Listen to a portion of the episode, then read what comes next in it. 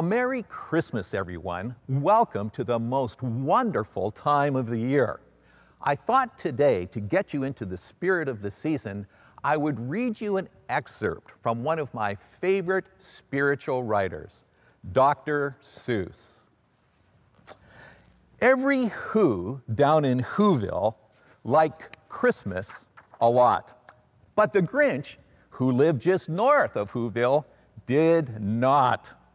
The Grinch hated Christmas, the whole Christmas season. Now, please don't ask why. No one knows quite the reason. It could be his head wasn't screwed on just right. It could be, perhaps, that his shoes were too tight. But I think the most likely reason of all may have been that his heart was two sizes too small. He's back. The Grinch is back. Just when we were calmly confident that he'd been relegated to the folklore of Christmases past, that cantankerous old humbug has made his presence known again this holiday season.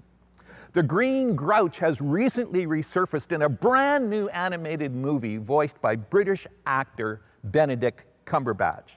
And he's back at it again, back to terrorizing whoever he can find by ruining their Christmas celebration. In the movie, the Grinch calculates that if he can steal Christmas by dressing up as a kind of shadow Santa who does not leave gifts but takes them, along with all of the other trappings and trimmings of the Who's Christmas season, then he could be happy. If he can just eliminate Christmas, then he can eliminate the perennial pain in his puny heart. If he can just turn the who's singing into sighing, their caroling into crying, then he will have drawn them into his own misery. Then he won't have the happy who's of Whoville to annually remind him of just how lonely and sad he really is. If you can't be happy, then you try to make sure that nobody else is happy either. I guess that's what you do when you are the quintessential outsider and your heart is two sizes too small. I guess that's what you do when everyone else is singing his or her heart out and you are busy eating your heart out. That's what you do when your loneliness piles up to the breaking point. Almost all of us have our favorite Christmas movie. And whether it is a fictional creation or a slice of real life drama, we love those stories, don't we, that excite our imagination and stir our emotions? Those stories remind us of the things that really matter in life. They help us to get back in touch with what is important to human existence. And maybe, just maybe, they nudge us back onto the right track and allow us to recover things that we've lost over the last year because of busyness or selfishness or pain. Well, today we begin a brand new three week series that we're calling Christmas at the Movies. Today, and each of the next two Sundays, we want to look at some of our favorite Christmas movies through the lens of the greatest story ever told. We want to take some time to discover the truth behind the truth of some of our favorite Christmas classics. What's your favorite Christmas movie? Well, The Grinch is a mainstay in my Christmas memory, but yours may not be The Grinch Who Stole Christmas. Maybe it's A Wonderful Life or The Miracle on 34th Street. Maybe it's Home Alone or Elf. We can't get enough of our Christmas favorites. Many of them are sentimental and heartwarming, some of them are inspiring and thought provoking, and still others hint at the promise of a better and a kinder world. Occasionally, they will move us to wonder and to awe. But one Christmas screenplay that we do not often consider is the Christmas movie According to Jesus Christ. What? You mean Jesus Christ has made a Christmas movie? Well, not exactly, but if he did, wouldn't his screenplay be the ultimate Christmas movie? Now, where you might ask, did Jesus write his own screenplay? Well, that's a very good question. Christmas is first and foremost all about Jesus Christ and his arrival on our planet. And the place you look to discover Jesus' take on Christmas is in that source book, the Bible. Today, I want us to look at two passages from the Bible that enable us to see Christmas through Jesus' own eyes. In one text, Jesus looks back to consider what God has been doing in human history, and in the other, he looks ahead to what Jesus is doing now and where this is going in terms of human destiny. Because you see, Jesus came to this planet on mission. He was born in time for a reason. And what he came to do affects you, and it affects me. He came to bring the love of God to earth in a tangible way. He came to make God known to us in a way we could understand. He came to set us free from that which holds us back from being all He created us to be. He came to give us the light of hope in a deeply troubled world. So, how does Jesus Himself script the ultimate Christmas movie? Just like Dr. Seuss does in the story of the Grinch, Jesus' screenplay brings together two plot lines. As your outline says, the ultimate Christmas movie depicts our heart's problem. It depicts our heart's problem. That's where it begins. The Grinch is all about heart, and his heart is in trouble. In the movie, it's the Grinch's heart problem that causes him to launch his assault on the Who's Christmas Joy. It is his shrunken heart in which he concocts the nefarious plan to steal everything related to the Who's Christmas so that they could taste his bitter misery. Well, in Jesus' screenplay, he also begins with a heart problem.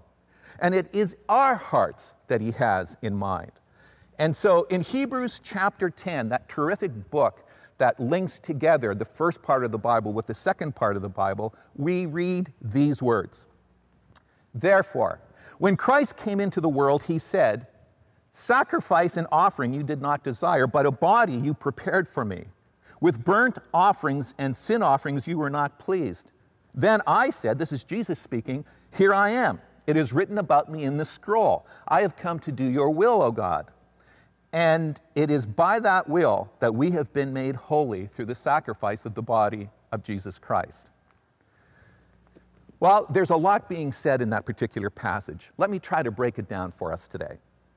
Jesus coming to earth is called the incarnation because in Jesus, God takes on human flesh.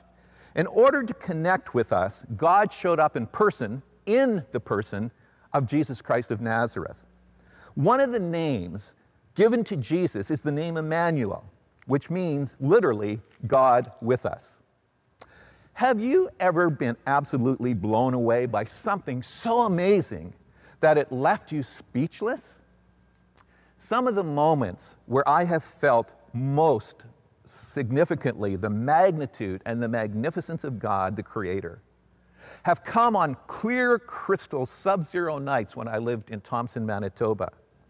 My friend Stephen and I would exit the city limits and take his telescope into the cold to do some stargazing. Now, it is one thing to take in the wonder and the expanse of outer space, and there's a lot of it. It is another thing entirely to consider that the God who made the stars and knows them all by name is other and even bigger than the cosmos.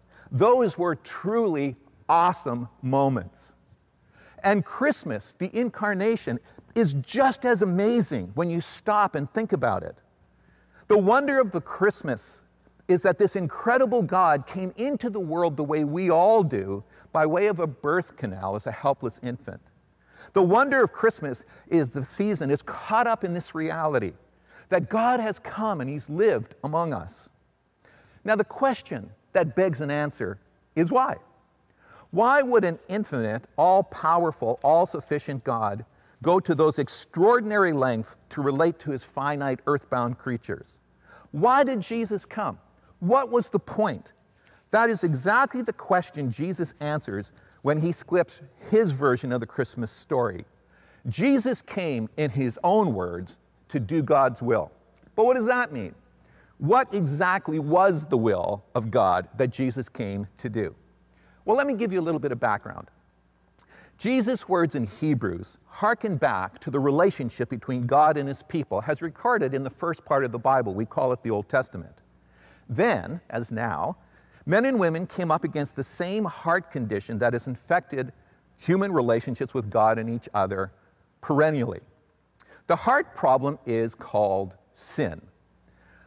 Augustine, a church father and intellect, describes sin as believing the lie that you are self created, self dependent, and self sustained. It is trafficking in the attitude that says, I really don't care what God or anyone else thinks. I'm going to live life my way. Now, there was a time in human history when God, who was reaching out to his estranged humanity, his estranged creation, gave 10 commandments and wrote them on the tablets of stone for people's reference. The first four had to do with loving God, the other six had to do with loving others. God said, hey, this is the way human life works the best. This is the way you need to go. But sin prompts us to say, well, listen, I don't really like living God's way. I want to do my own thing. I'm going to call my own shots. The Bible's diagnosis of the human condition is that, if you're following along on your outline, that sin is everybody's problem. It's my problem. It's your problem. And it is in us and it ruins our lives. We deal with the consequences of sin every single day. The evidence in sin in our life shows up in all kinds of ways. Now, you might be thinking right now, well, hold it, hold it. I'm not so bad. I'm certainly not as bad as you fill in the blank, my brother, the guy down the street, the person who's protesting.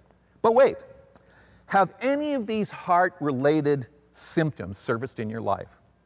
Have you ever looked in the mirror and seen evidence of selfishness or dishonesty or favoritism or pride? Have you ever had anxiety or brutality or temper or indulgence? What about hatred or greed or immorality or lying? How about hypocrisy or jealousy, laziness or a sharp tongue? What about abusiveness or envy or irresponsibility or contentiousness? Listen, the list goes on and on and on. If you have any of these symptoms, you are infected by sin and you need immediate spiritual attention. In the short term, these attitudes mess up our lives here and now and they complicate our relationships. But in the long term, the Bible's prognosis is sobering. Left unattended, sin is terminal in every single known case. The result of sin is death. It is being separated forever from the God who created us. Now, because men and women are sinners and rebels, we're hopelessly estranged from God. The human divine relationship has been damaged. There's no connection. God is holy, we're not holy. Instead of knowing God's favor, the wrath of God abides upon us because sin has its consequences. And the most serious of those is being alienated from God who loves us. Now, the amazing news of the Bible is that God is not prepared to leave things the way they are. His love is bigger and more persistent than our biggest and most persistent moral mistakes and miscues. Which brings us back to the whole Old Testament system of sacrificial worship that Jesus refers to in this Hebrews passage. Because men and women sinned, God devised a remedy to allow them to get back into a right standing with Him and give Him the opportunity to bless them. The way it worked was like this a person would bring an animal sacrifice to be sacrificed for his sin. His guilt would be transferred to the animal and it would be killed in lieu of his own life. Now, the blood of the animal covered over the sin of the offender, it hid it away. And God would forgive that sin because that sin was considered dealt with. The relationship with God was restored. The trouble with the Old Testament system is that it never changed anybody's heart. People left the place of sacrifice the same way that they came. And there would be another sin and another sacrifice, and so on and so on. It would continue. The sacrifice of animals would never be adequate to settle the issue of the stubborn sinfulness in the hearts of men and women. It was a temporary solution at best. The Old Testament sacrificial system upheld the justice of God, but it also underlined the seriousness of sin, at least for a time. But in Hebrews 10, Jesus tells us a surprising truth about how God felt about that whole Old Testament system. We discover that God is not all that thrilled with offerings and sacrifices. Sacrifices can cover sin, but they did not deal with it. He wasn't looking for outward behavior that ignored inward change. Story is told of a little boy who got into trouble with his mom. He ignored her wishes and he got punished for his actions by being made to stand in the corner. Anybody relate to that? Now, not happy with his sentence, he cried out so his mom could hear, I may be sitting on the outside, but I'm standing on the inside.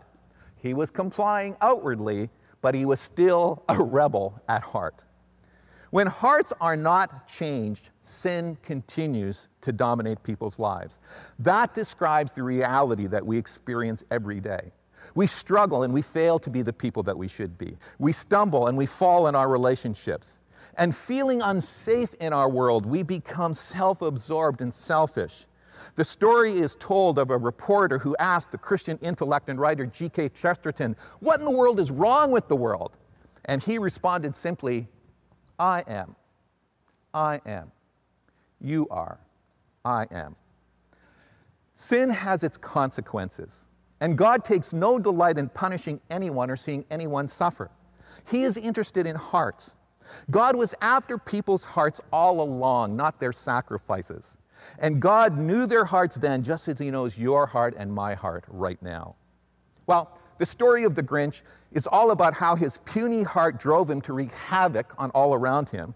And Christmas, according to Dr. Seuss, is about a crusty old soul having a change of heart and finding inclusion in a new community. The offended Who's make their enemy their friend. And that's where the Grinch story ends. Kindness and community win the day. And there's nothing wrong with that. Kindness and community are great as far as they go. But if that's the total solution to human unhappiness, well, let's package up the movie and send it over to the Middle East and let it be shown to every Israeli and every Palestinian. Let's play the movie in Afghanistan, in Iran, in Hong Kong, in Europe, in the USA, and all across Canada. Let's just sing, send that message all around the globe. It's not that people don't believe in or long for kindness and community. We can't get enough of either in this troubled world.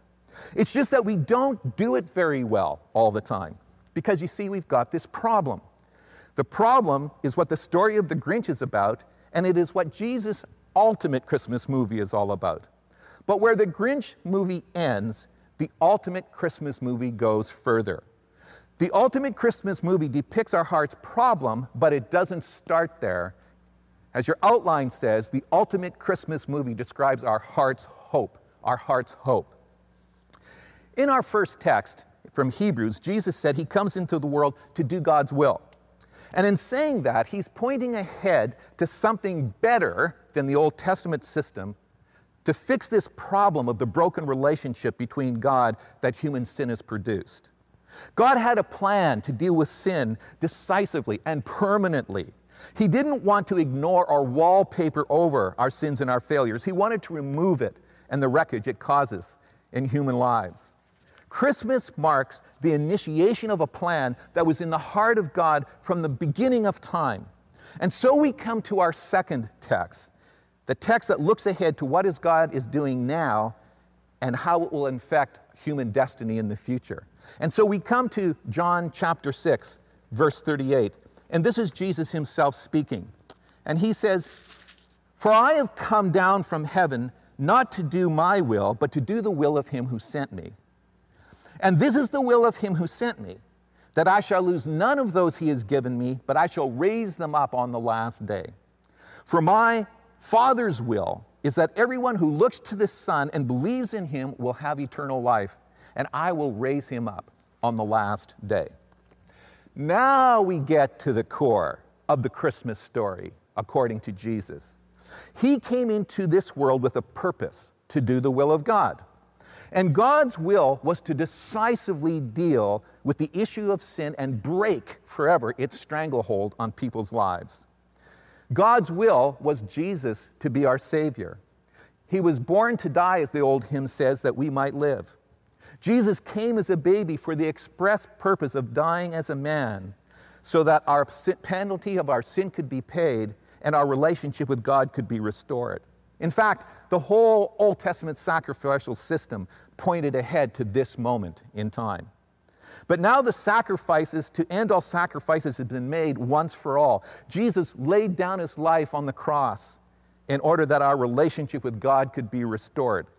I said earlier that sin is everyone's problem. As your outline says, Jesus is God's answer to our heart problem.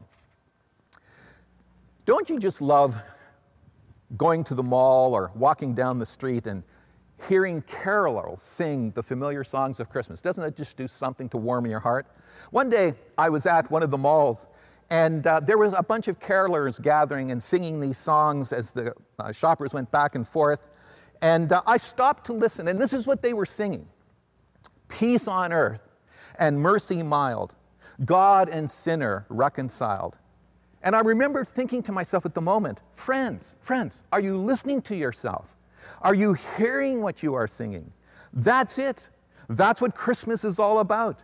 Do you believe it? Do you believe that you are the very sinner that Jesus came to reconcile to God? We get so busy with our Christmas preparations sometimes that we don't really stop long enough to consider Jesus' version of the Christmas story, to let it really sink in and impact our imagination and our wills. But Jesus never forgot why he came. He never lost God's plot. And the scripture never loses track of the fact that Jesus came at Christmas to be the Savior of all men. He came to do what animal sacrifices could never do.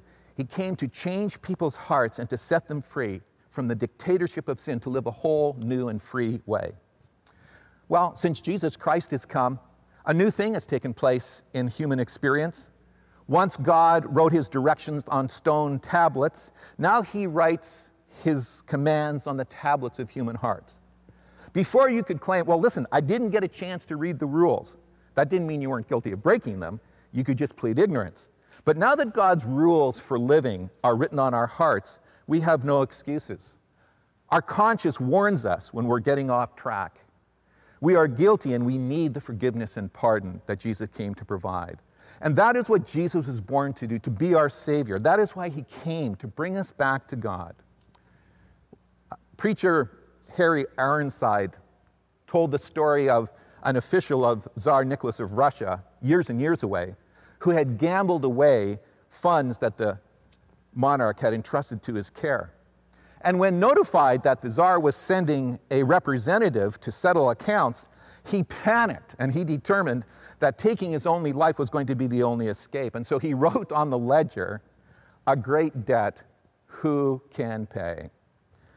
Waking at midnight and picking up the revolver, he looked down at the ledger one more time to see somebody else's hand written beside his awful question. And there was just one word Nicholas. The czar himself had come, and sizing up the servant's desperate situation, he forgave the debt. Only the czar could pay the debt, and the czar did pay the debt. You see, our sin puts us in a position of hopeless arrears with God. We can't make it right by ourselves. We cannot save ourselves. Only God can pay our debt, and He has paid it. Through Jesus Christ and His death on the cross, the account has been settled.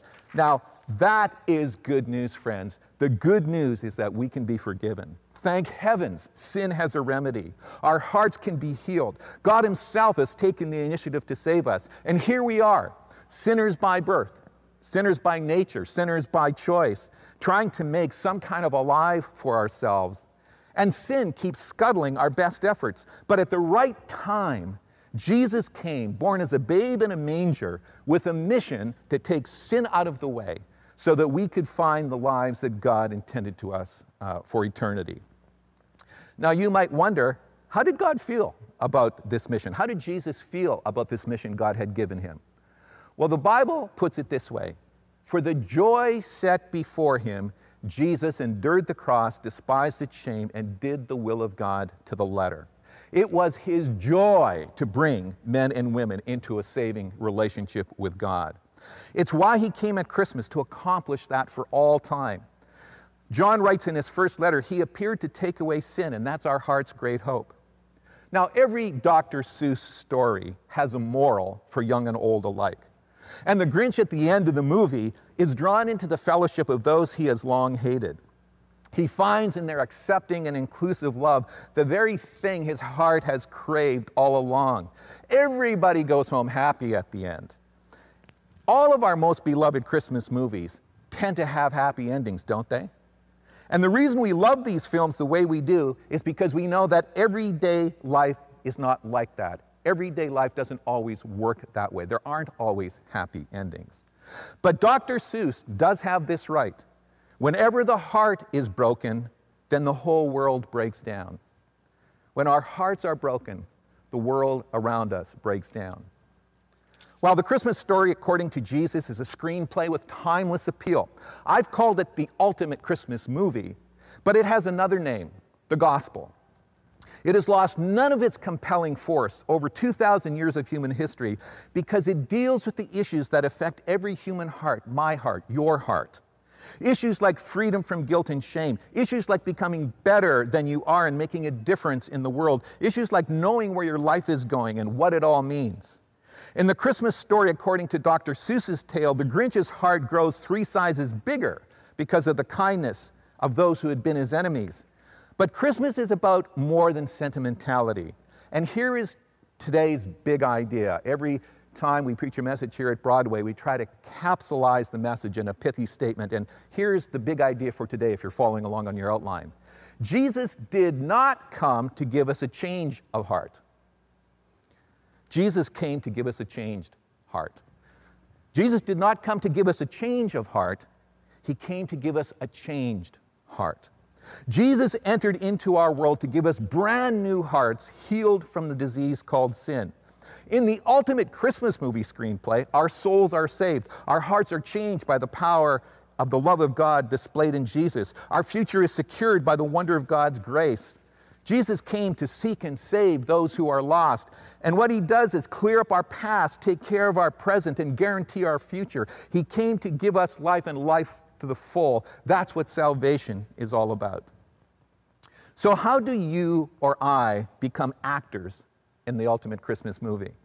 How can you experience its heart changing impact in your own life? Jesus said, For my Father's will is that everyone who looks to the Son and believes in him shall have eternal life, and I will raise him up on the last day. Look and believe. Look and believe. Turn away from your self managed agenda and see what Jesus has done to save your soul. And then receive his gift of grace for yourself. And then give yourself wholeheartedly to follow him. When Jesus came that first Christmas, he occupied a manger. Today, he wants to take residence in your heart and mine. He wants to invade your life with love and peace and joy and meaning and purpose right now, right where you are. He may be knocking at your heart's door this very morning, and you can experience His life changing love this very day by opening the door and letting Him in. The old Christmas hymn invokes these marvelous words How silently, how silently the wondrous gift is given. And God imparts to human hearts the blessings of His heaven. No ear may hear his coming, but in this world of sin, where meek souls will receive him still, the dear Christ enters in. Friends, there are no pandemic restrictions on inviting Jesus Christ into your heart and life. And if you would like to do that this morning, I would like to pray a prayer for you. And if you pray it with me, if you own this prayer for yourself, you today can open the door and let Jesus Christ into your own life. Won't you pray with me? My God and Father, I recognize that I'm a sinner. I know that I haven't always done the things that have pleased you. I've done things to hurt other people, I've let other people down. Lord, this morning I realize that I have a need that I can't deal with. But Lord, I thank you that you came and you died on the cross to pay the penalty of my sin. Oh Lord, I just thank you that there is some hope in my life because you will break that power of all those negative things in my life. And so I come here and I give my life to you. Lord, I pray that you would fill me with your Holy Spirit and help me to live a whole brand new kind of life. Lord, this morning, this first Sunday of the Christmas season morning, I want to receive your gift of Jesus Christ and I want to surrender my life to you. I ask you to come into my life. In Jesus' name I pray. Amen. Well, friends, if any of you watching this prayed that prayer today, you can call in at the number uh, on the screen. you'll find somebody who will be willing to talk to you and help you take the next step in your spiritual walk. Merry Christmas, everyone.